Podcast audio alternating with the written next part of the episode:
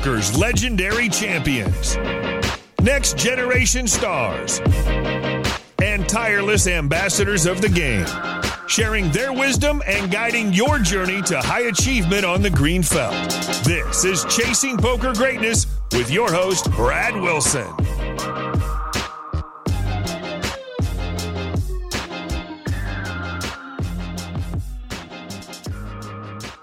What is happening, my friend, and welcome to the Chasing Poker Greatness podcast. This is your host, Brad Wilson, the founder of EnhanceYourEdge.com, and today's guest is the host of the Rec Poker podcast, Steve Fredland. More than anything, Steve wants to help people live their most fulfilling lives.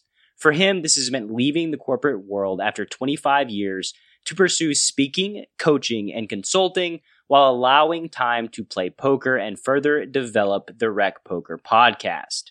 Rec Poker has nearly 170 episodes and has gained acclaim from many guests, media outlets, and listeners. The focus is on strategy for the recreational player, but wrapped in a comfortable blanket of authentic community.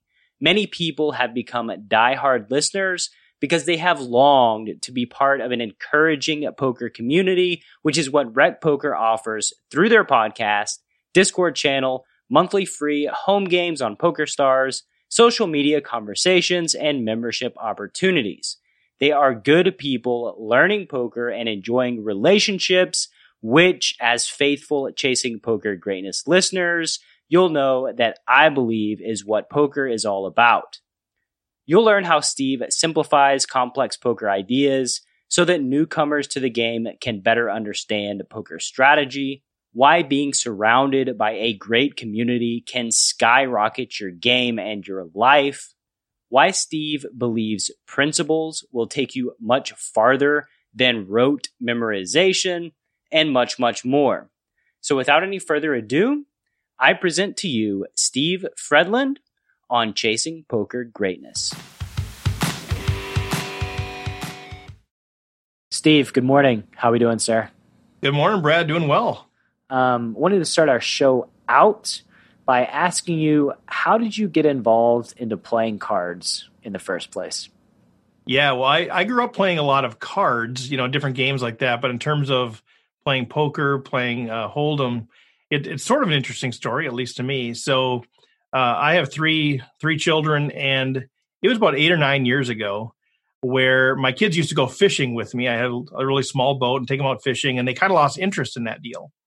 And I have a couple of buddies, and between the three of us, we had ten teenagers at the time, and we were chatting like, how can we connect with our kids? You know, we're always looking for ways. How do you connect with your kids? And and somebody, one of them said, uh, you know, you guys ever play poker? Like, you ever do that? And we're like, not really. We played cards, but uh, the the idea came up, and we said, well, let's try it. Let's see what the kids think. And so we brought this idea up of playing poker, uh, and we started doing it. So it'd be thirteen handed uh, some nights where it'd be the three of us and our ten kids, and we'd play for like a quarter for the whole night. And we started playing Texas Hold'em, and you know it was within like oh, you know a month or two, and I'm like, I love this game. What is this game? And so we we did it for like a year or two. We'd have the trophy and all this sort of stuff, and then the kids kind of lost interest. They moved on to the next thing, and uh, but a couple of us were like, I'm sticking with this. And that's how it started. Uh, and then from there, I went and played in a, a, bar league on a Monday night, a free bar league, and started playing some hands that way. And just sort of accumulated from there. And uh, yeah, just just immediately fell in love with the game. And uh, I credit my my kids who don't like fishing anymore uh, for getting started in, in playing Texas Hold'em. So when you decided, you know, that you loved the game, that it was something you wanted to pursue. Kids be damned. Um. What what was your next steps? I mean, did you were you focused on improving your game? I know that you have you know the Rec Poker podcast now, so was community building like linearly? How did that take place? Yeah, it was pretty slow at first. Like uh, one of the other guys and I, you know, just decided we loved the game. We started playing in the bar league, and we were just trying to play in there like whatever. You know, there was really no big plan to take it to the next level. It's just we really enjoyed it. It was a nice hobby, good way to meet people. And it was through that process. I did that for like a couple of years. Uh, met some really good people that I found were actually studying the game a little bit, learning a little bit more about the game. And so we'd chat with them at the tables. and then find out like what they were listening to, what they were doing, how they were improving the game. And then um, I started going out on Twitter and asking questions about poker. And that's where I started getting connected with other people and realized there's people just like me who have full time jobs who are actually learning this game and are very smart about the game. Um, and we started exchanging stuff on Twitter.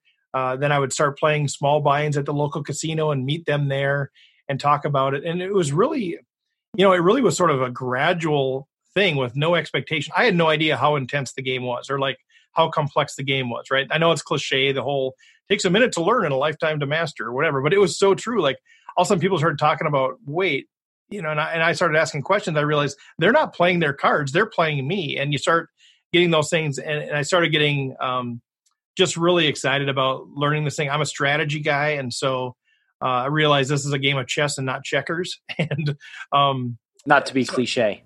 not to be cliche. Yeah, my whole life is a cliche. I'm I'm one walking cliche, but but no, that is that is it. And so it's hard to really like pinpoint a, a certain time when things change, but it was this uh, slow accumulation of relationships and of knowledge and realizing you know i think this is something that i could actually do and be fairly successful at and i really enjoy it. You know now i'm 50 years old. I was a few years younger then but you know i've i've had leg surgeries. I've sort of lost my ability to compete uh, with tennis which is something i really loved and and all of these things and this became uh, i guess sort of a, a competitive outlet for me and just started looking for opportunities to play more and how did rec poker specifically come about? How did it go from you know competing in in bar leagues, which you know are pretty are they lax? I've never actually played in a bar league, oh, so you need you to do me. that, man. Um, yeah, none of us know what we're doing. Well, that, that's not true. There's some people that are actually pretty good, but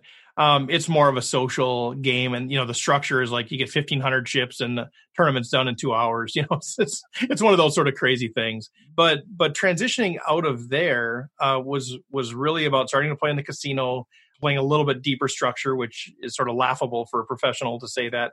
You know, when now it was a four-hour tournament with 15-minute blinds. Wow, that was awesome. Uh, but um, but no, the rec poker thing started with um, I, I started being a podcast consumer in other areas of my life, and I couldn't find a podcast that really worked for me with poker. And I'm sure they were out there, um, but I couldn't find one. There was either people talking about what they did, you know, over the, on their weekend in Vegas, just really entertainment sort of things, or it was people uh, that were just so high level that I, it just didn't make any sense to me at all. Like I was, they were speaking a foreign language, and I had done a little podcasting uh, a non poker related thing, I thought, well, why don't I just start a podcast? Like, I love to ask questions, so it's kind of a natural fit. I could have people on, I could ask them questions, I could learn the game. That was really my goal, really a selfish motive.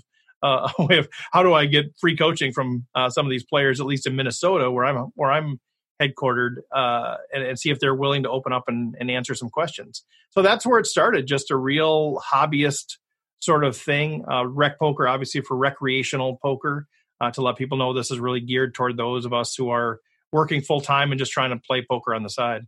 So, trying to bridge the gap between the advanced strategies that admittedly go over a lot of newer or recreational players' heads, especially, you know, there's a thing, the curse of knowledge, where once you know something, it's very hard to unknow it yeah. and look at things from somebody who doesn't know what you know's uh, perspective.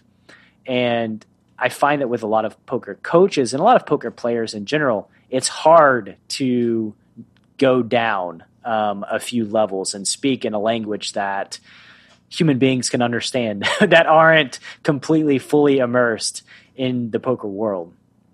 Yeah, and I think that's one of the strength areas that I have. You know, we all have strengths and weaknesses. One of the things for me, and it's evident in my corporate world, I would always have to deal with these incredibly complex things like cap, uh, capital markets hedging or actuarial science and some of these things, and then be able to have to communicate those to uh, people that aren't involved in those. That's sort of been a, a, hallmark of my entire career. I used to take these really intense concepts that I'd have to present at work, and I'd present them to my 12 year olds. And if I felt like if they couldn't understand them, the the presentation wasn't ready. And so that's something I've always done.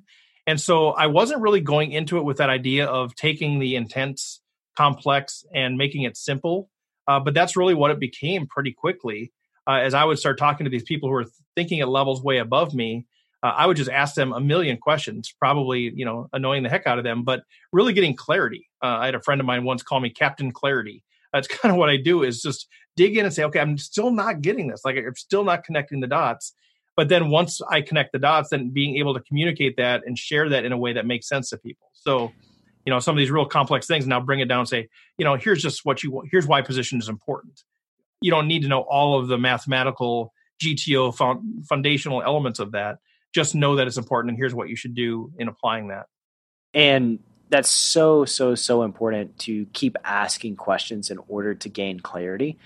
And I don't know. I can't speak for the, the folks that you're quote unquote bugging with all the questions, but like you're, you're bridging the gap, right? And you're a yeah. proxy for your audience. Like I'm a proxy for my audience. That's how I think of podcasting. I think that if I'm bored in a conversation, my audience is most likely bored. If I'm confused, my audience is most likely yeah. confused. So you being a proxy, you have to ask those questions because if if, if you can't get it, your audience is not going to get it, and then the whole thing is just not super valuable for the people that you're you're um, for your audience.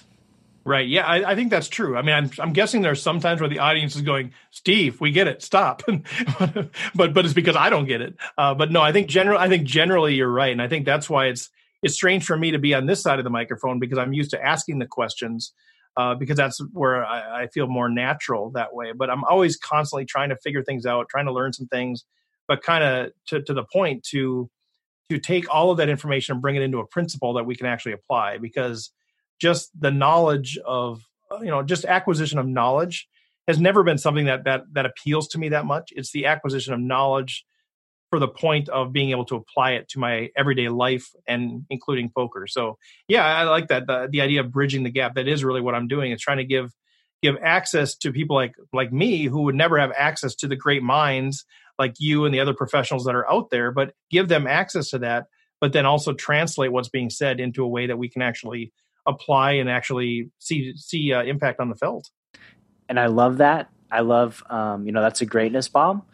If there's a quote, if more knowledge was all we needed, then we'd all have six pack abs and be billionaires. Right. Knowledge is not always the answer, and in a lot of cases, it can be a crutch to mm-hmm. folks trying to learn poker. They they just try consuming and consuming and consuming all of this knowledge without applying it um, taking the theory into practice. And these are two massively different animals theory and then taking action. And when you're going to take action, this is the point in your career where having a coach, having somebody that you can bounce ideas off of, a community to get clarity and feedback on your decisions, and not just any community. I, I do want to say, because uh, the quality of community 100% matters you don't want an echo chamber. You don't want to be the smartest right. person in your com- in your community. You want to get good feedback from hopefully great players.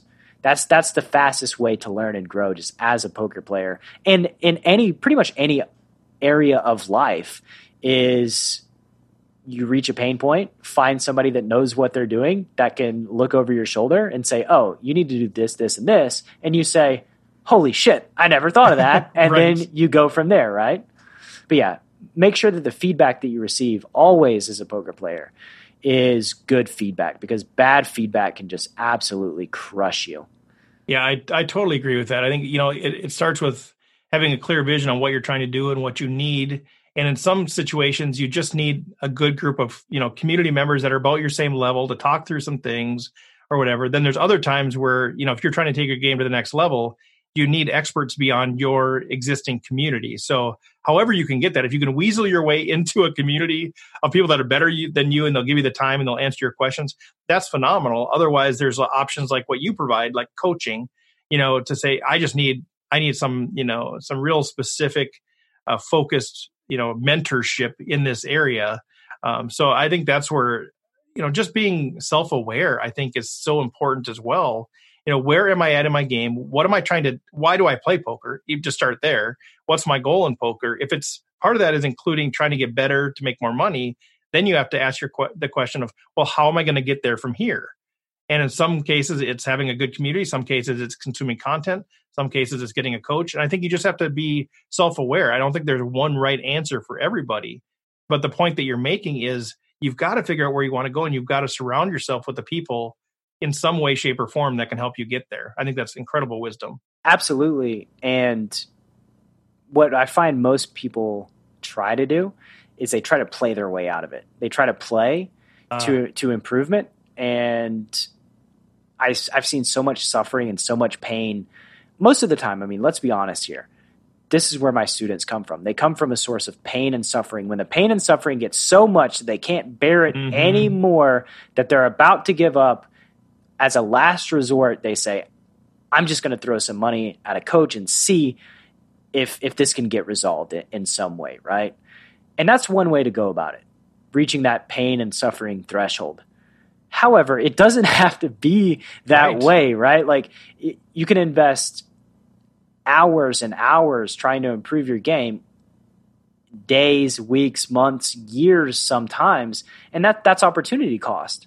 Like a year where you're not improving, you're improving very slowly is going to cost you a shit ton of money mm. compared to improving earlier and then using that knowledge over the course of the following year, right? Like I think education, investment, I'm a big advocate of like you said, however you can, if you can weasel your way into a community of guys, I find it is probably going to be unlikely at this stage of poker. Um, and what I know, the easiest way, you know, you mentioned Ryan LaPlante. If you're into multi-table tournaments, his website is amazing and he does a great job of community building and interacting just find a way to enter a community, talk to people, and don't be shy.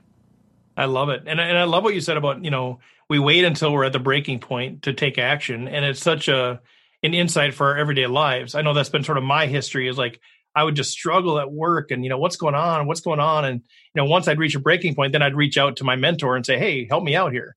And then you know when I ended my corporate career, it was like a lot of anxiety, a lot of real just struggle, just real real difficulty, and it was at my breaking point that I finally reached out and talked to a, a, psychologist about what's going on in my mind here. You know, and and you know, I think we have this this think of like you said, I'm going to play my way out of it. I'm going to work my way out of it, uh, and we do all of this damage to ourselves. When if we would have just got help earlier, we'd be in a much better situation. And I think there's a stigma associated with that in our lives. But I think in poker too, right? I mean, you know, if you're if you're playing well and you just need a few tweaks and you have a poker coach, well, that's silly, right? Why would you have a coach when you know things are going well well that's why tiger woods has a swing coach right i mean you need you need to keep improving uh, depending on where you're at like if you can make like you said if you can make a an incremental change when you're already doing well that's going to make you more money that's going to give you more success so who wouldn't want that but we don't think of it that way we think of it uh, people like you or other coaches or any help of any kind is they're there as sort of a safety net when we crash and i think that is the wrong perspective yeah, it's and I, am guilty of this too, right? Like I've struggled in in endeavors, and then I eventually break down, and I, I hire some somebody who is at a different place in whatever thing that I'm trying to do. Yeah. And every single time I do it, I've always waited too late. Yeah. I, I I've always waited way too late. And you hit the nail on the head with the Tiger Woods analogy. I mean, I had Fedor Holz on the show just a little while ago. He gets coaching from all different areas of life all the time at the height of his powers. That's not a right. Coin- not a coincidence that world class professional poker players get mental game coaching. They get um, they have a, a close knit community that gives them feedback on their play, which are basically coaches. I mean, yep. th- these are guys that are high level players giving them feedback. It's not coincidental that the, the most successful people all fall into that same category of having somebody influence their decisions and keep them on an even keel and make sure that they're not making detrimental mistakes in their career. Yeah, and I think along those lines, like I, I see it firsthand in in the Minnesota poker community. That's where I'm from, and you see all these people. We all we're all kind of in that same place, right? Some people were a little bit better, whatever. You know, all these people, and when we started talking about building community and learning the game together, there's a lot of people that jumped onto that like, yeah, let's go. And then there's a lot of people like, oh my God, that's I don't need that. I don't need that. I don't need that. Well, here we are three years later, and I can tell you with certainty that the people that were part of this process of learning and growing together have far surpassed the people that are still playing the same game they were playing three years ago. And that's fine. They can do whatever they want to do. But I, have seen it firsthand. Uh, the people that embrace this idea of learning together, and you know, to to do that, it's, it's give and take. You have to be willing to share what you know and how you think about that, and and be um, sort of transparent and vulnerable with you know how you think about hands. Uh, but the people that have been willing to do that are, are on a on a curve on a trajectory that is much steeper uh, than the people that are saying, "Nope, I'm going to keep my information to myself. I'm going to learn everything myself." Uh, in, in general, at least, I can make that statement.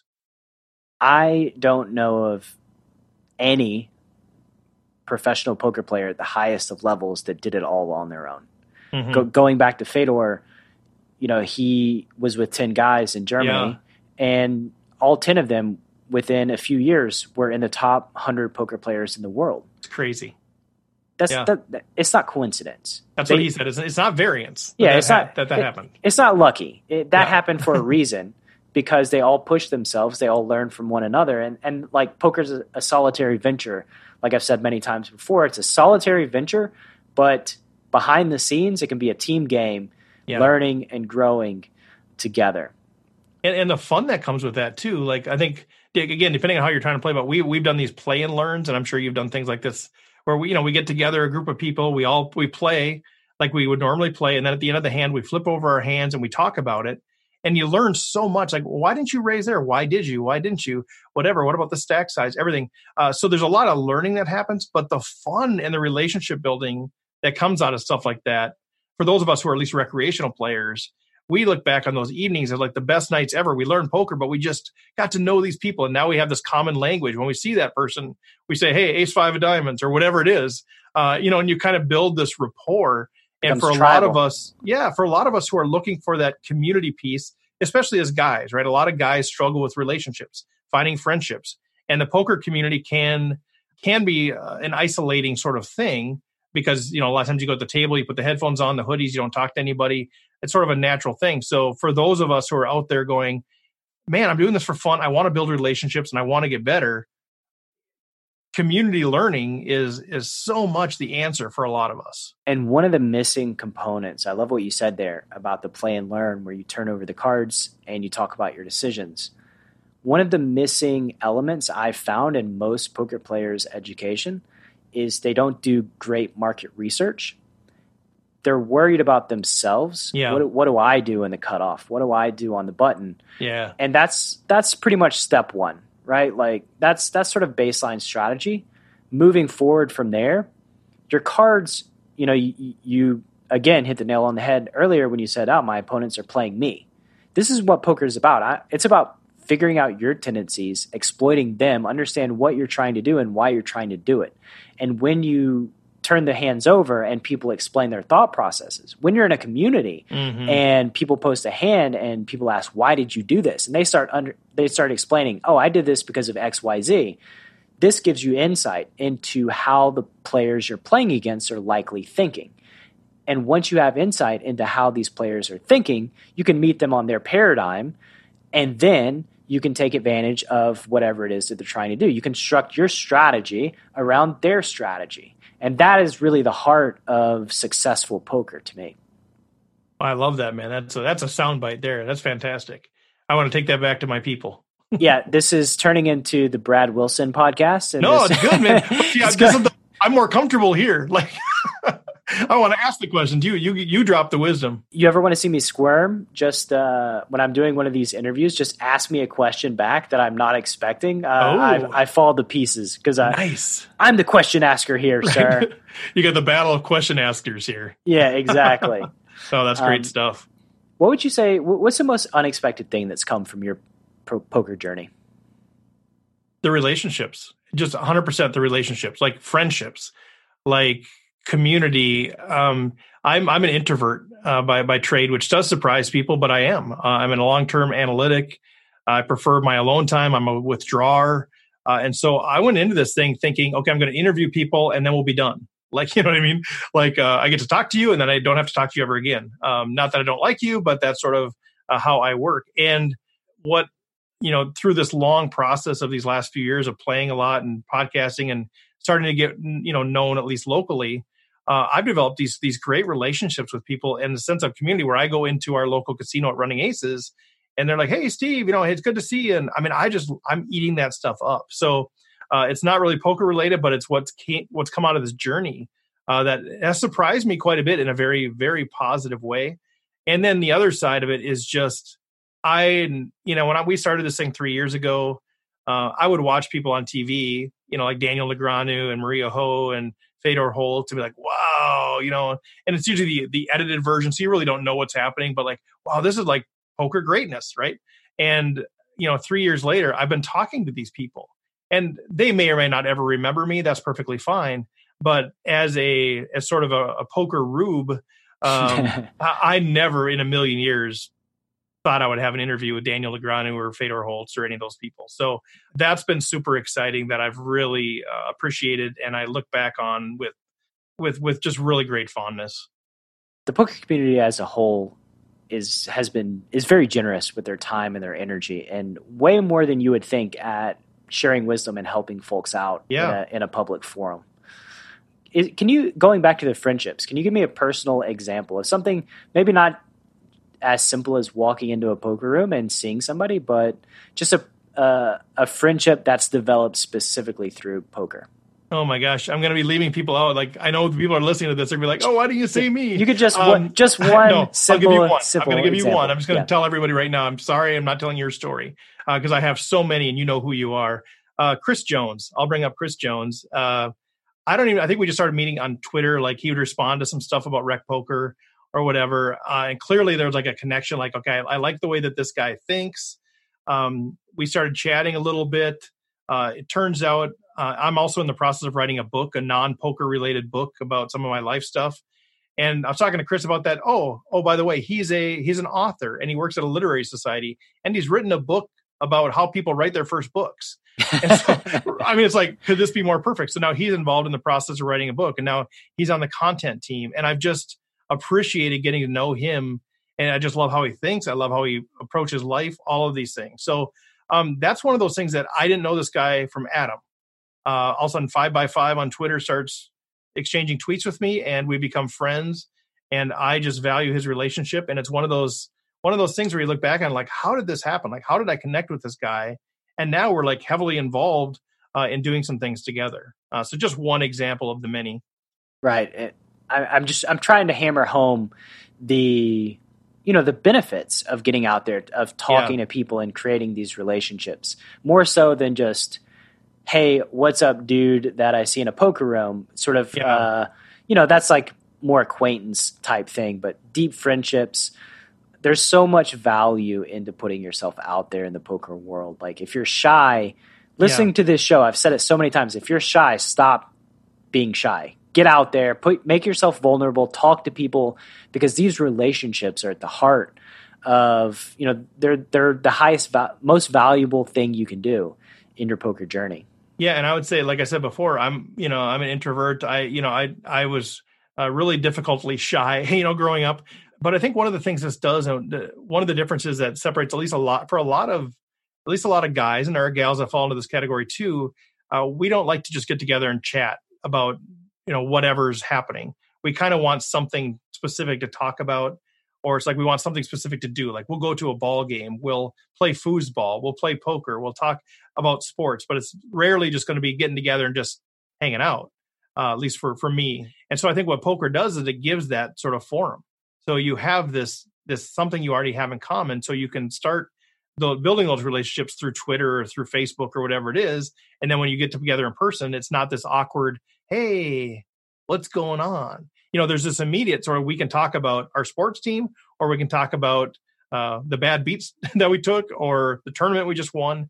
Uh, so I think, yeah, I think poker does give that sort of uh, content so you're not lost in wondering what you're going to talk about because you get poker players together like uh, you know i get together with my buddy stacy and we have our wives there and like i try not to talk poker because the wives they don't care uh, and they shouldn't. Like that's fine, but like it's very hard. Like once somebody says one thing about poker, you're like, oh, you're in the conversation. So uh, I think poker provides that that built-in content uh, that makes relationships a bit easier. And for introverts, especially, like I consider Yeah. myself an introverted person.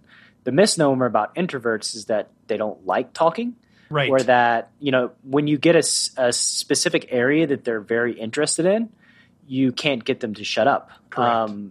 So that's like I see that you have a theme because you're introverted. When you have a theme, you're not just kind of in this nebulous zone of oh, how's the weather today and what do I what do I talk about? Have a specific thing that you're interested in to talk about.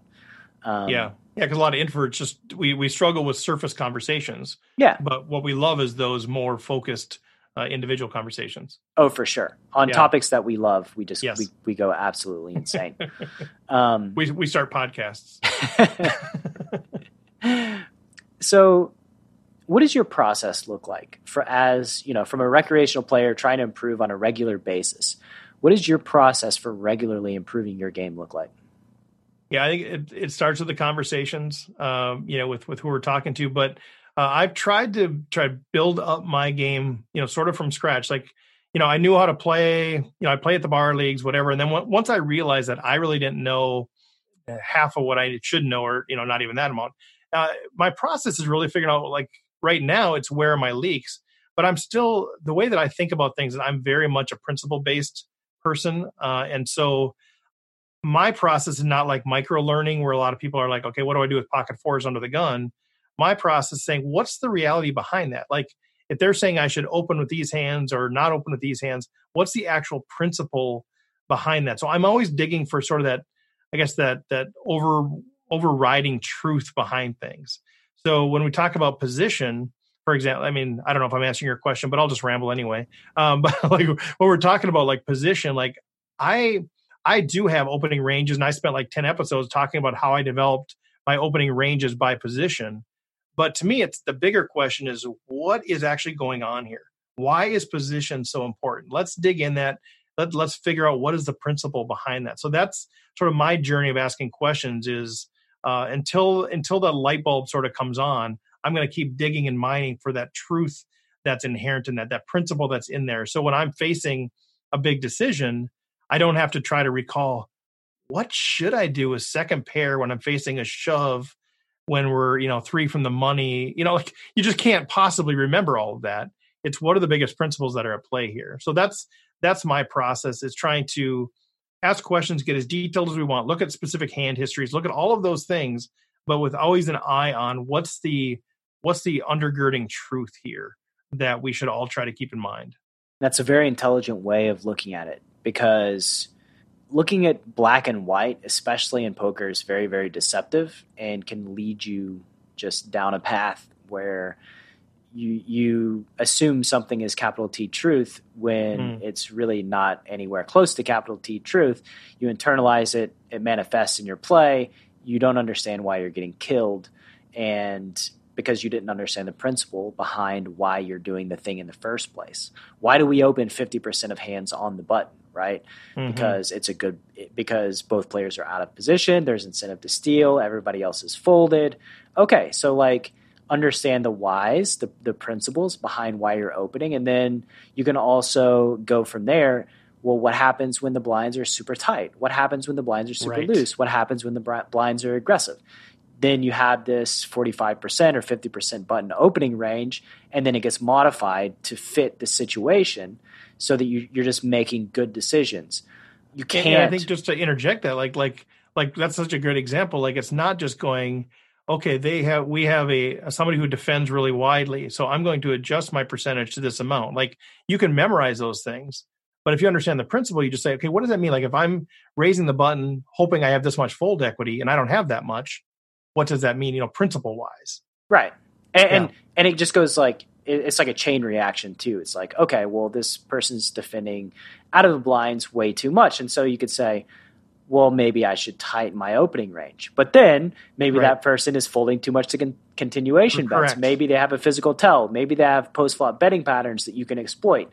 So then you shouldn't reduce the number of hands Right, you're you opening with on the Expand button. it, maybe. you should expand it probably. So like you know it's uh there's just there's a depth to poker that is intimidating even to me being 16 years in and a lot of it is unseen Mm. um, it, it's it's a tough game. You can't memorize all these things. Like right, there are so many different variables in play. I mean, anybody that's worked with a solver for a few hours knows you put in the variables, you press the little go button, and then it takes like 10 minutes for you to get some sort of response back, right? Right. And this is a computer. Like this Right. is something specifically meant to solve for this situation. So like a human being, you just can't do it. So throw that out the window straight away. Go for something like your principles, for instance. That serves you much better moving forward. Yeah, totally agree. I used to work in the, the financial services areas and actuary, and we'd run these stochastic models. For some of the nerds, might know what a stochastic model is, and then you'd have stochastic on stochastic on stochastic. And so we would start this model to like price an insurance product, and it might take two days to run. You know, like like literally because it's all of these decision trees inside decision trees. And poker reminds me so much of that. Uh, like you said, you can't possibly even if you could figure out what the decision trees were, what all the probabilities were, and figure out all of that stuff exactly you you never could figure out the decision in time. And so you know some some people are more able to be a computer at the table. For me i can't. I you know as analytical as i am i can't process things like that that quickly. So yeah that's where principles come in. That's where it's like okay use all the computers use all the solvers. That's all good to give you information off the felt. But then yeah what does that actually mean in terms of a principle? So then when you're in that spot exactly as you said uh, I can sort of project my principle, like what's going to happen flop, turn, and river. Like what's my strategy or my principles for each of those streets. But to actually have all of the information and have a precise decision on all of those, I think is it's impossible. I think it makes people feel comfortable. They they don't want to feel uncomfortable Mm. deeper in the decision tree. They don't want to feel like they don't know what's going on. And the way you feel like you know what's going on is by looking at a little chart and being like, oh, okay, the chart says to do this, so I want to do that, right? Yep. And I just I hate to to break it to the people that that's that that ain't poker. Empathy and problem solving are probably two of the best skills you can have as a poker player. They will take you way farther than memorizing hand charts, than Mm. running PIO simulations all day long. Empathy for understanding why the incentives behind why people are doing what they do and understanding strategies and getting in people's brains, understanding their thought processes. And then problem solving is just, you know, information collection and putting the pieces together that allow you to effectively make great decisions. Wow, so good. Yeah, and it's so different than what I first thought of when we played with our teenagers. Here's my two. Here's my two cards. Here's your two cards. We'll just kind of take turns winning, right? Over the long haul, the we'll all just win the exact same amount. You know, Exactly. having hearing you talk about that, having me be involved in that conversation now is is I, I would love to have heard this conversation uh, ten years ago when I was starting to learn the game. it probably would not have resonated. So it wouldn't have made any sense. I'd be like, "What are they talking about? It's a random game." no sense. Um, what do you what do you think the most high impact action beginner poker players can take to improve their game? Well, I'll echo what we've already said. I mean, which is connect yourself with people that can help you improve the game or that have the same passion as you. Outside of poker, I talk a lot about this idea of shared passion. Like, um, you know, when you're passionate about something, that's great. When you find other people who are also passionate about it, you kind of go along the journey together. It's not a factor of two; it's like a factor of a hundred in terms of how much more you learn and how much more you enjoy the journey. And I would say the same thing in poker. Like, you know, when I first getting started getting excited about poker, that was fine. When I found other people that were connected and that shared the same passion, oh my gosh, like I enjoyed it so much more and I learned so much more. So I would say that's initially, you know, as a broad sort of principle would be get connected with people who are passionate about it.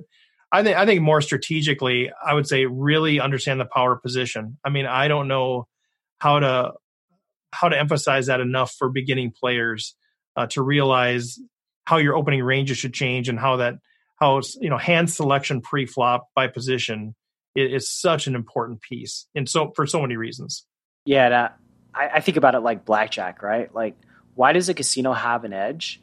Ass- assuming you know there's not card counters and such. Why do casinos have an edge in blackjack? Position. Yeah. because you have the opportunity to bust first. Yep. Um, why? Like if you're if you're a tennis player, right? Imagine having position and knowing where your opponent's going to hit the ball every single time. You you can just be in perfect a perfect place to hit all your shots, right? Like that's Yes. pos- that that's the power of position in poker.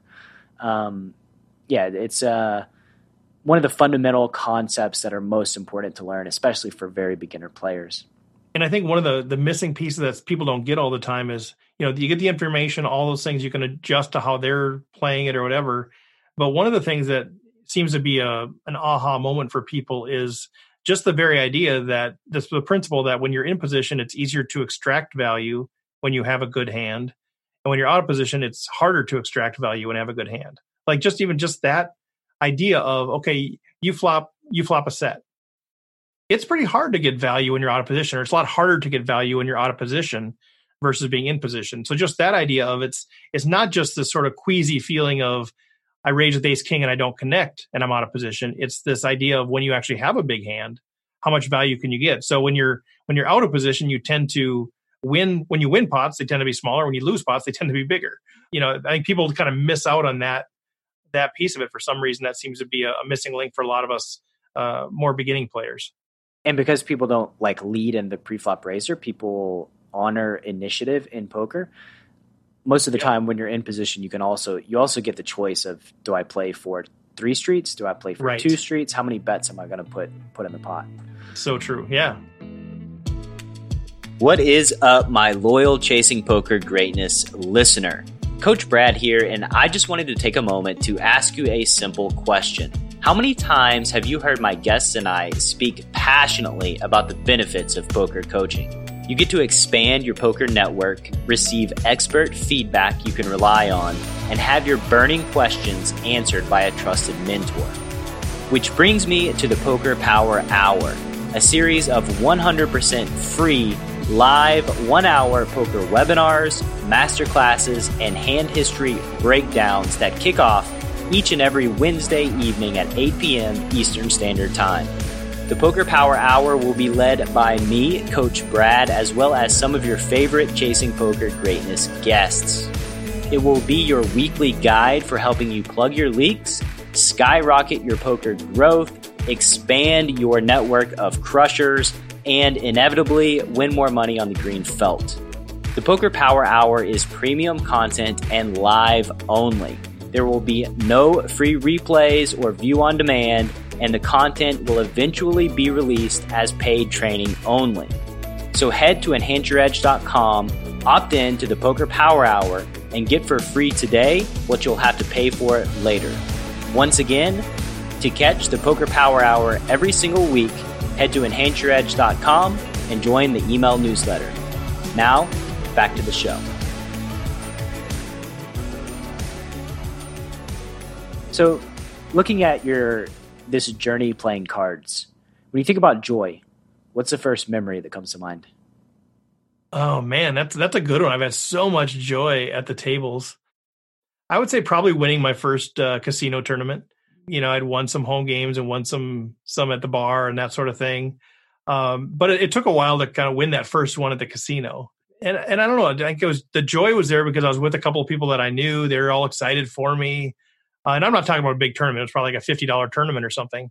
Uh, but just that realization that hey, maybe I can do this, and it just sort of affirmed me. But it was just fun. Like I, I still, it just comes back to fun. Like um, the reason I play tournament poker, not cash. I've only played cash a few times, and I'm, I have nothing against cash. But for me, it's this idea of taking a room full of people. Let's say it's hundred entries, and then it's 90, and then it's 80, and then it's 60, and 40, and 30, and all of a sudden you're at the final table, and then it's eight, and five, and three, and one. Like there, there's something about the rush that I thoroughly enjoy about being kind of the last person standing.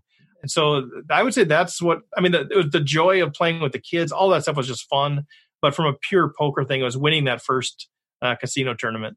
Oh, I can I was just, I was just beaming. Like Oh, I probably looked like the guy who wins like the the main the World Series main event. Like I mean, it wasn't that crazy, but I was like I was really really happy, and um, that came at a time for me when I was struggling in my career, you know, and that sort of stuff. So it, the it wasn't like my whole life was was peachy. Uh, that was a really uh, a memorable thing because it came at a time when I wasn't experiencing a ton of happiness in my work. So yeah and uh, another theme that that i've talked about on the show recently too is you know playing poker is good for flow state and it's good for realizing you're alive It, Mm. Like getting a shot of adrenaline, getting that feeling that you're in competition and there's something to win. There's something at stake. Like Yeah. all all of these things are not things that happen to us in the day to day, our our day to day business. Um, Right.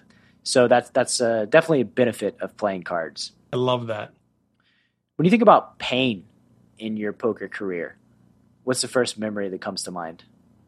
Oh, there's there's a bunch. I mean, it's you know you got bad beat stories, which I, I generally don't tell a lot of bad beat stories, but I would say it's uh, for the first time. So I go to uh, three years ago. I went to the World Series of Poker for the first time ever. I'd never been to Vegas before. I went there for the World Series. Kid in the candy store. How awesome was this? Had so much fun. And so the last three years now we've gone back there. We take a group of people again, community. You know, we rent an Airbnb, and just have a blast. But I went out to Vegas this year. I Had some nice success. I got my first World Series cash. I normally hadn't played the you know the actual uh, events, and so I had really good success. And then some guys were like, "Hey, if you want to go back out for the main, uh, we'll stake you." I'm like, "What?" Like I never dreamed of playing the main event, or at least now I thought it was maybe a few years out. Who are these like, okay. guys? Who are these guys? I know, right? I can't tell you that. Oh, Uh, no- oh, you you want you want access to them, but no, just just some friends, uh, poker community. Obviously, through the podcast, you get people and just Uh, people that wanted to stake you in the main event. people that want to stake, but they want that are just. I mean, this is where I talk about meeting these great people in poker. Like some of them I knew really well, some of them they I didn't, but they're just like, man, I want you to chase your dream. I want you to just go do this. Wow. You know, and you know, when in the recreational poker world, a lot of us are we work full time and we play this on the side. So there, uh, a lot of people are people of resource as well. Uh, that they're okay giving you two grand to go take, you know, put twenty percent in you, go take your shot, and if they don't get it back, it's not going to mean food on their table. So uh, Absolutely. just but just really generous people and you know a lot of like fifty dollar things. They're just super fun, right? Um, but anyway, so I, I get staked to go play, and I'm like, I'm just so excited, you know, whatever. Get there, I'm out in level three. Like I busted in level three, and I play a more conservative game. Uh, and with, I'll spare you all the details, but I, within three hands, I got one outed twice in a row.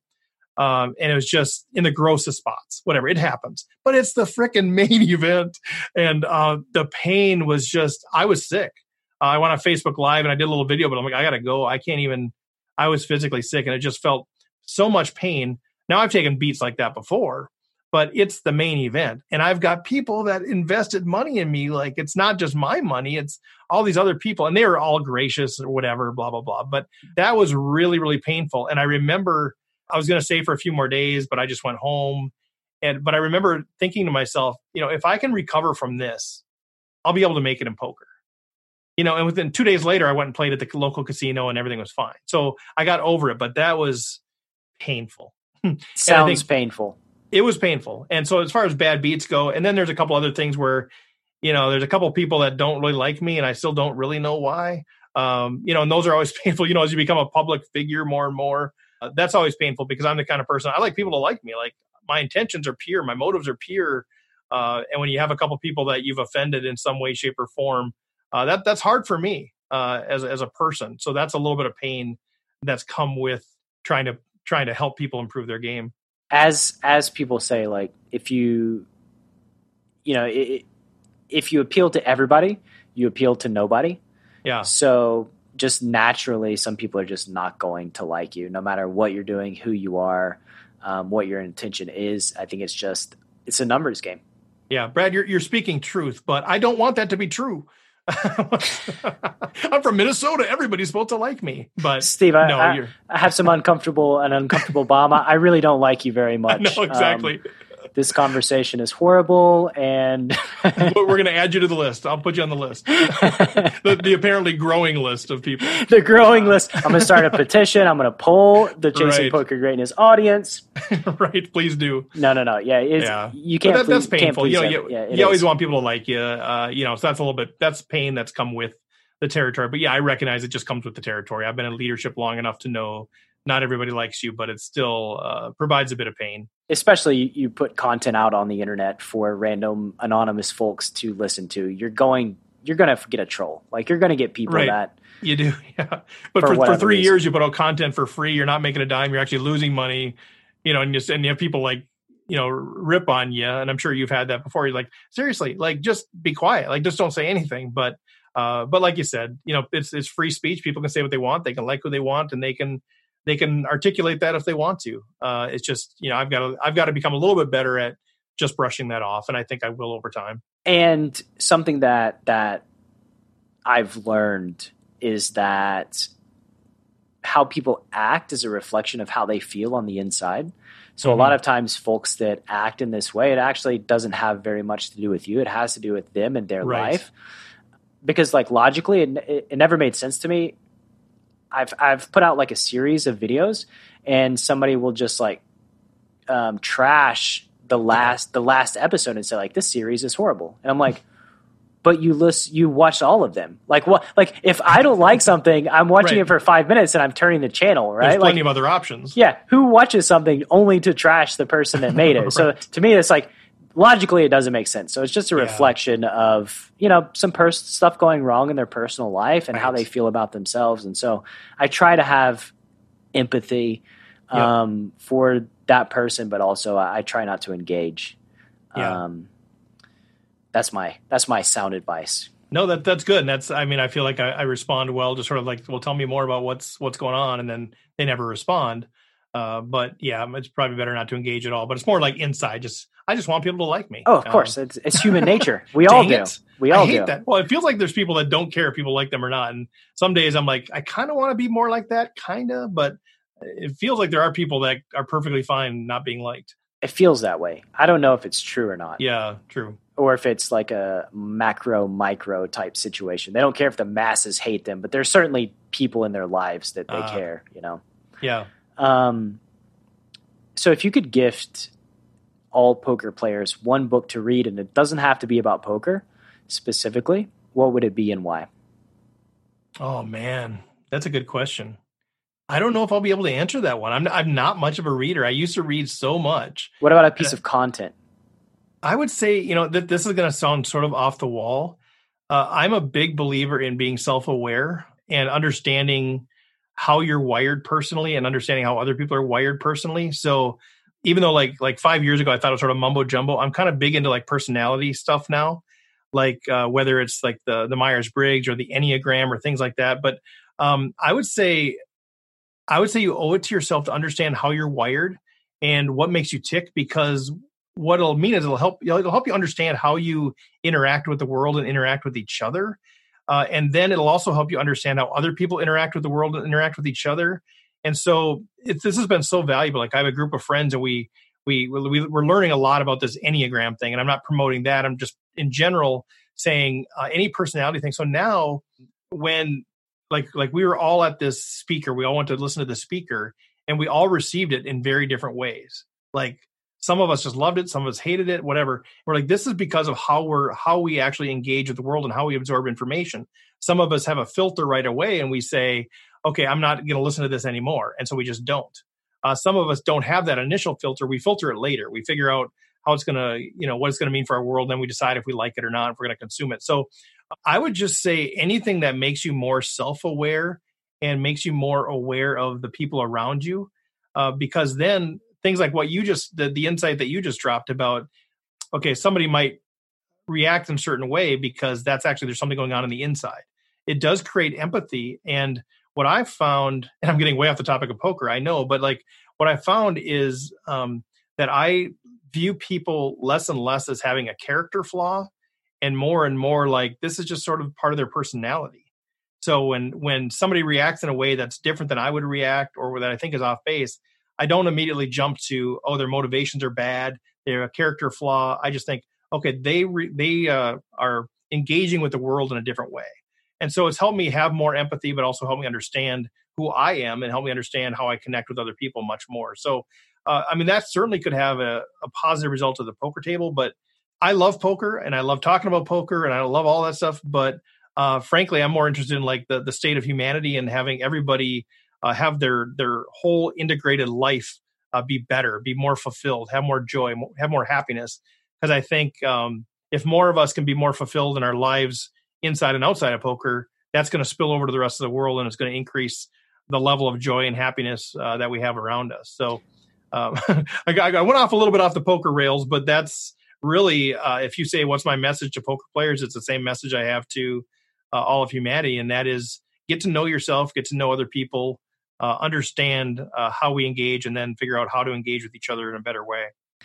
Absolutely. And it goes back to playing poker a little too and understanding how that people think differently about Yeah. the game and meeting people on their own paradigm.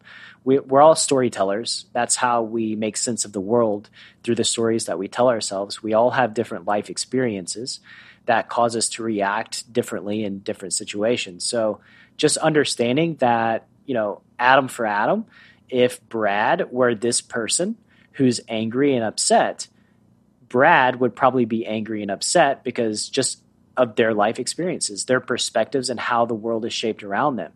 And um, I, I think it's just extremely valuable, just as a human being, to sort of not have those gut impulse reactions of like anger at somebody because of something and try to think like oh maybe they look at things this way and like how do i make sense of this so that i can do better in the future like 100% i mean I, i'm all for humanity too and i'm definitely down for all things that improve your poker ability but also help you to lead a happier and more joy filled life. Like, I'm a big proponent of taking care of your body, of taking care of your mind, meditation, being grat- uh, feeling gratitude on a daily basis. It's a very small thing you can do, but when you apply it to the poker arena, when you're grateful every day for the things, the blessings that you have in your life, when you take a bad beat, it's not going to affect you mentally like it would if you weren't grateful on a daily basis, right?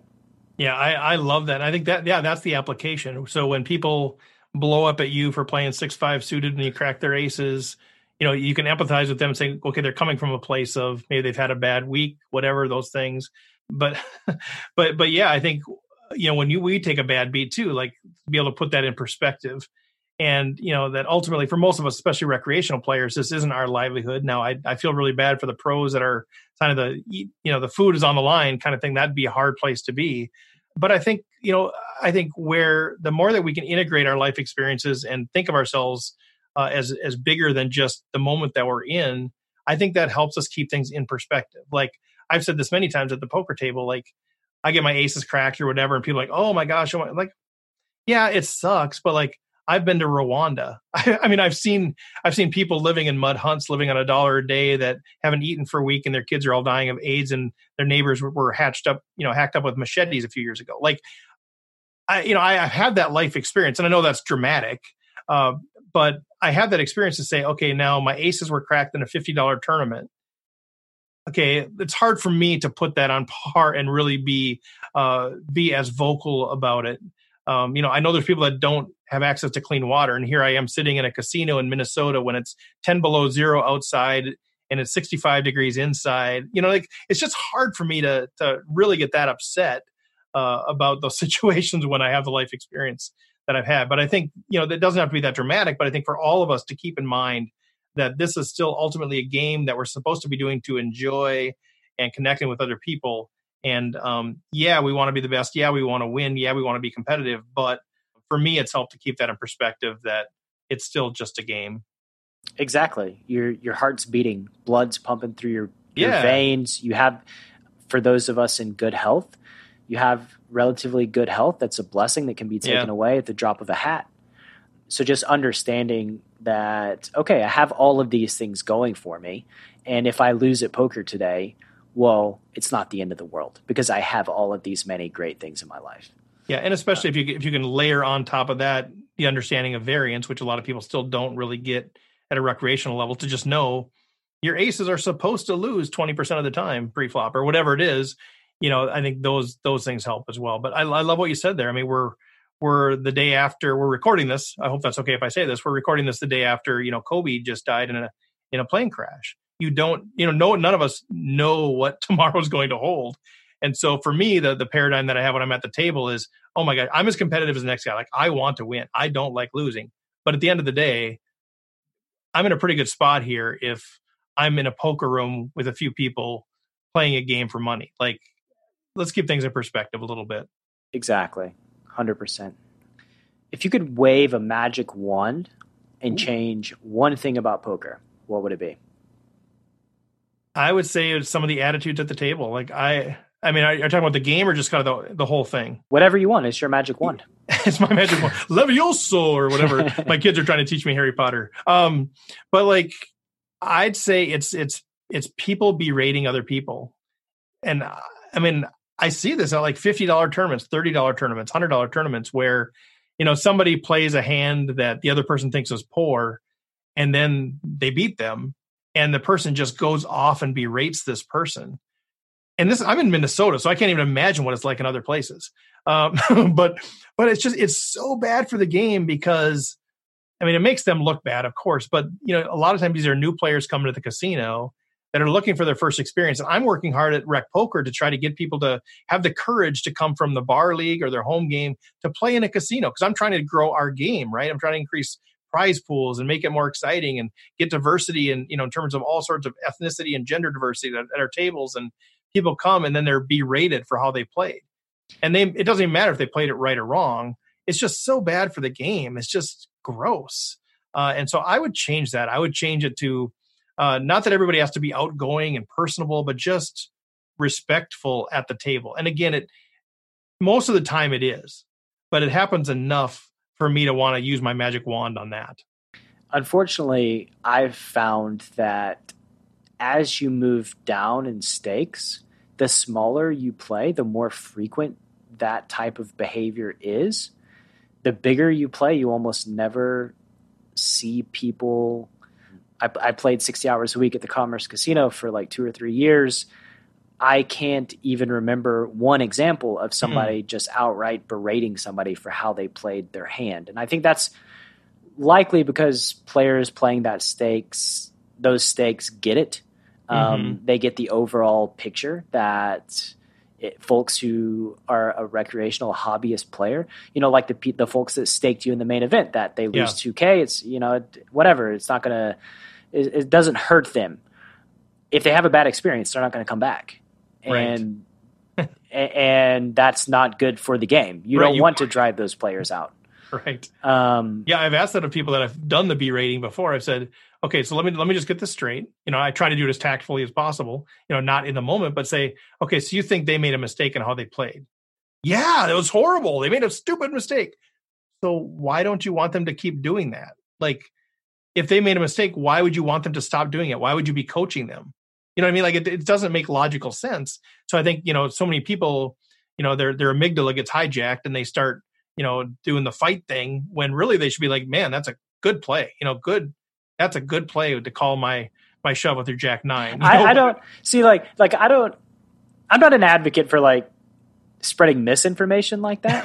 you sure. know, like I I think like it's just it just is what it is. Yeah, I, just, well. you know, it's it's like you you don't want, like you said, people's amygdala gets hijacked. They get triggered, they get emotional, they get angry, and they have that reaction. Right. Yeah. One thing that um, was very intelligent I believe it was Alex Fitzgerald, he said that with his students, whenever somebody talks trash to them at a poker table, like you actually want that. You want somebody to talk trash about how you're playing because if a bad mm-hmm. player is accepting of the decisions that you're making and don't yeah. have anything to comment, you're probably not playing super well.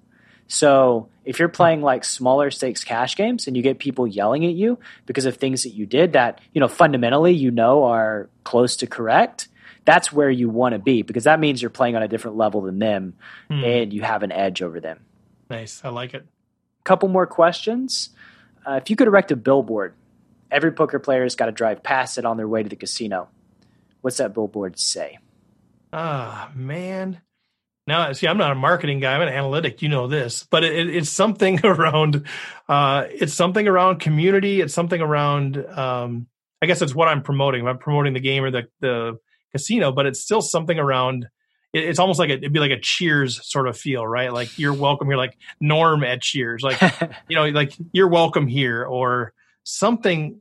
That's what I would appeal to. Is there's the strategy, there's the stuff or whatever that that's involved in poker, but it's something around a, a sense of belonging at the at the at the felt or like the the felt is almost like your shire right like like like you're you belong here like you're you're out you're out oh see now here we go uh you know you're out in the everyday world and you're you know you're out you're going to the whatever Lord of the Rings stuff. You know, you're out doing all these battles and all this stuff, but you're you come home to the Shire. Like that's how, that's what that's what I always wanted my house to feel like. Like, okay, I'm gonna go out there, I'm gonna have intense things and struggles and manage all this, and then I'm gonna come home and this is my safe place, right? Your sanctuary. My sanctuary in a way. Yeah. For those not familiar, the, the Shire is kind of like that, the safe, peaceful resting place. And so I might do something like that to, to try to encourage people to to view the casino as not a not a place of warfare as as much of a as a place of, of belonging. Belonging, fellowship. Yeah. sure. Yeah. What's a project you're working on that's near and dear to your heart and it doesn't have to be poker related? Yeah, well, I'm I'm writing a book, um, and I'm I'm preparing to deliver two TEDx talks uh, this year. Uh, nothing related to poker, even though there's always a my life. Everything's kind of integrated, um, but uh, I'm working on this this idea. It's called living your living life like a safari. Is basically the premise. Uh, I mentioned I've been to Rwanda, so I've been to Rwanda four times, done a lot of humanitarian work, uh, and at the end of each of those trips, we always end on a safari. We go to different things. So I've been brushed up on by mountain gorillas, chased by elephants, all this kind of crazy stuff that is is surreal. And just like a year or two ago, I was really struggling in my personal world, my work world, uh, struggle with anxiety, which I'd never had before. Ended up being sort of a PTSD thing, which is a whole long story. It's part of the book, but but I I started thinking about where in my life have I been the most happy, the most joyful, the most fulfilled, and I kept coming back to it was those times on the safari when life was just it was just me, the people in my jeep, and the Serengeti or whatever, wherever we were. Uh, and it was just so happy. Um, you know, my, my mouth would hurt from 10 hours of smiling the whole day. you know, you're driving through the Jeep with the wind blowing through your hair and you're looking at elephants. Like it's just unbelievable. And so, uh, as a long, long answer to this, but as I started piecing it together, I'm like, why can't I live life like a safari?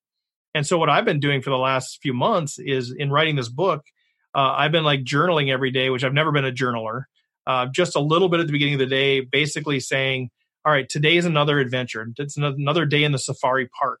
What am I looking forward to on this safari day? Um, and it doesn't have to be big epic things, but like, you know, you made the list today. Like just this, today's another adventure. Like I, I get another chance to experience the safari. Uh, and so that has actually changed my paradigm quite a bit. So instead of just looking at my list of things to do, which is always extensive, uh, I can actually view it as uh, I'm going on an adventure. And uh, how do i want to approach how do i position my my heart and my mind for this day to experience everything the day has in has in store and not end the day feeling like it was just a, a wasted day but actually it was a day of part of my safari and so long answer but i'm working on this book um, and it's bringing up a lot of things that i've wrestled with personally which is really good and it's also bringing out a lot of uh, practical things that i think we can do to try to change our perspective and to have more life fulfillment. So that's uh, that's a project that I love when I have time to write. I just love working on it. Circling back to poker making you feel alive and the adventurous aspect of it. Not knowing exactly what to expect on a day to day basis. Like yeah. I think I think like the safari aspect being in Africa, it's it's an adventure. You don't know what's going to happen um, from moment to moment. And in that unknown, is for me the essence of living a, a more fulfilled life. I, I love that. Yeah, no, that that's exactly right. Like poker does deliver that. You go on a safari, you don't know. Like we went and we went and hiked up the the rainforest and, in Volcanoes National Park in northern Rwanda and to look at the gorillas, and we didn't know. Like we were, they equipped us to handle every situation that could arise, but we didn't know what would happen. Uh, you know, all of these unknown things. Poker is the same way. Like I go in, like I have no idea, like okay, is today the day that I win the hundred dollar tournament or I rebuy twice and bust out in two hours? Like I don't know, and I kind of I kind of like the adventure of that. And some people don't like that that piece. They want to know. It's like my wife reads the end of a book before she reads the book. What? She does this, and I'm like, how can you do this? She's like, well, then I don't have to worry the whole time about who's going to make it and whatever. I'm like, oh, you ruined the whole thing. Like I'm the guy that tapes sports, and I'm like telling everybody, please do not tell me the score because if I know the score, I won't even watch it like I I like the mystery sort of unfolding with that. And so that's sort of yeah, this my safari living looks different from somebody else's safari living, but that mystery, that intrigue is all part of it for me. Like I don't know what's going to happen, and that sort of fuels me. I love the unknown and and turning the page and like reading a book, like wondering what's going to happen next. It's a puzzle, a mystery, Yeah. trying trying to figure out what's going on uh, in the the broader picture. That's like right in my wheelhouse. Yeah. So Um, my so my wife reading the end of the book would drive you nuts as well. It would drive me absolutely Yeah. insane. I like that's that's the payoff. Like Right. that, you're reading the whole Right. thing. That's that's Right. the payoff. but Um, but that's where you know understanding different personalities comes into play because once she explained it, I'm like, well, that does make some sense. I don't agree with it, but she likes the idea of now I don't have to worry. like- yeah, Like she's not a huge sports fan, but like if she knew the Vikings beat the Saints in the playoffs, she would love to know that in advance. And then she doesn't have to worry. She can enjoy the game knowing it's going to end well. And I'm like, but the whole point is what's going to happen. So it's it's a very interesting dynamic. that that certainly is. Okay, so let's fast forward 15 years. 15 years in the future. What are your accomplishments going to be in the poker field? What do you hope to have done? I hope that I've won in like a, a mid-major tournament. Uh, you know, I mean, obviously, a World Series of Poker bracelet is the ultimate or whatever. You know, I'm I'm set more realistic goals. I think within 15 years, I can win. You know, some sort of a mid-major thousand dollar buy-in type of tournament. I would like to have introduced a whole school of people to the po- to poker uh, and given them confidence to play in a casino. I'd love to have in 15 years, you know, 50 to 100 people that would say, you know, it was Steve. It was it was Steve and his passion for the game that got me excited about the game. And my life's not the same. Like I've I've loved playing the game. I've met all these new people, and my life is better because I've gotten into poker. And I want to thank Steve and his team uh, for that. So I would love to have that sort of a legacy uh, as well. As far as what I've accomplished with Rec Poker, I, I don't know. Other than other than that, it's it's introducing people to the game, building relationships. Um, maybe maybe another thing would be 15 years from now, I would love to have some of the same relationships that I have right now that have built over this time. Uh, because of my career, uh, you know, I've changed careers quite a bit. Uh, I've always worked an hour away from my house. It's always been hard to like build relationships that are prolonged, you know. And so, uh, I would love 15 years from now to feel like this. We have like six people on our core team, you know. Uh, so, so me and Jim and Chris and Rob and Taylor and John you know us six that are kind of this core team i would love to feel like in 15 years we're still like really good friends and we're still talking poker and now we're playing super seniors events together and we're rooting rooting each other on and we're celebrating. Uh, i would love that. So uh, accomplishments i don't know. Uh, i'm less about setting goals like that which you know maybe could hinder me. Uh, i'm more about the the type of life that i want to live and the type of people i want to be around. And if i could feel like in 15 years i still have some great relationships out of this deal and that's a that's a huge win for me. You can't go wrong with any three of those goals. I think they're achievable, actionable, they're not outsized, and will for sure make your life better. So, Yeah, yeah, what's what's wrong with that? Um, nothing's wrong. It's not, it's not as not as uh, you know not as specific as a lot of people will set, and uh, but we'll see. Maybe those will emerge uh, over time. Um, but yeah, 15 years. If I can still be, if I'm still kicking, that's that's win number one. yeah, Uh, you know, if, if I'm 65 years old and I'm still kicking and I still have my health, uh, that's win number one. If uh, it's surrounded by good people and good relationships, that's win number two.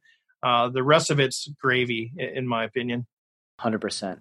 So, final question: Where can the Chasing Poker Greatness audience find you on the World Wide Web? Oh, thanks, man. Um, so we just uh, launched our new website, rec.poker. So everything that we do is at rec.poker. Uh, I know people are used to the dot com. It's just dot poker. So rec dot poker. Uh, the same thing on Twitter, Facebook, uh, wherever. But that's that's where to find us. All the stuff that we're doing. Uh, one thing that some of your folks might be interested in uh, is that we do a, a home game every month. We do the first Wednesday of every month and the second Wednesday of every month.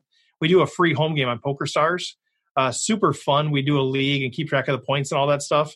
And the first one is just no limit hold'em. The second one is mixed games. A lot of us are just trying to learn mixed games, and so that's a, a good way to kind of uh, plug in if you want to. Uh, again, we're just we're just playing for bragging rights, and we'll have some prizes at the end. But uh, that's the kind of stuff that we love to do. And then we just uh, you know smack talk the whole time. Yeah, get in there, guys. Get in, get involved in a community, and uh, have fun. I mean, poker is a very serious endeavor, obviously, and can emotional highs and lows, but you can also have fun and enjoy the fellowship. Uh, Steve, it's been great having you on the show. I very, very much appreciate your time and your energy. And uh, let's have you back on in a couple of years, catch up, see what's happening in the Rec Dot poker world. Awesome. I'd, I'd love to, Brad. It was fun getting to meet you too. And I've gotten to listen to some of your podcasts now too. And I'm, I'm a fan. I'm a fan. So we're going to be getting you on our show and telling everybody about what you're doing here too. Cause I think it's uh, it's great stuff. And I appreciate you taking the time to have me on uh, amidst, you know, I mean, it's, it's me and Fedor. I mean, we're kind of, you know, at the same level in our careers. Yeah. I could just flip a coin. So two, coin. two sides of the same coin. Right. right. But, but no, I appreciate being on the show and I'd love to have you on at some point and, and catch up with you there. Of course, of course. It's my pleasure. Take care. Take care, Brad. Thank you so much for listening to this episode of Chasing Poker Greatness. If you have yet to subscribe to the show, please take a second to do so on Apple Podcasts or wherever your favorite place to listen to podcasts may be. For more content from me, Coach Brad, please visit our YouTube channel at youtube.com slash enhance your edge, and I'll see you next time.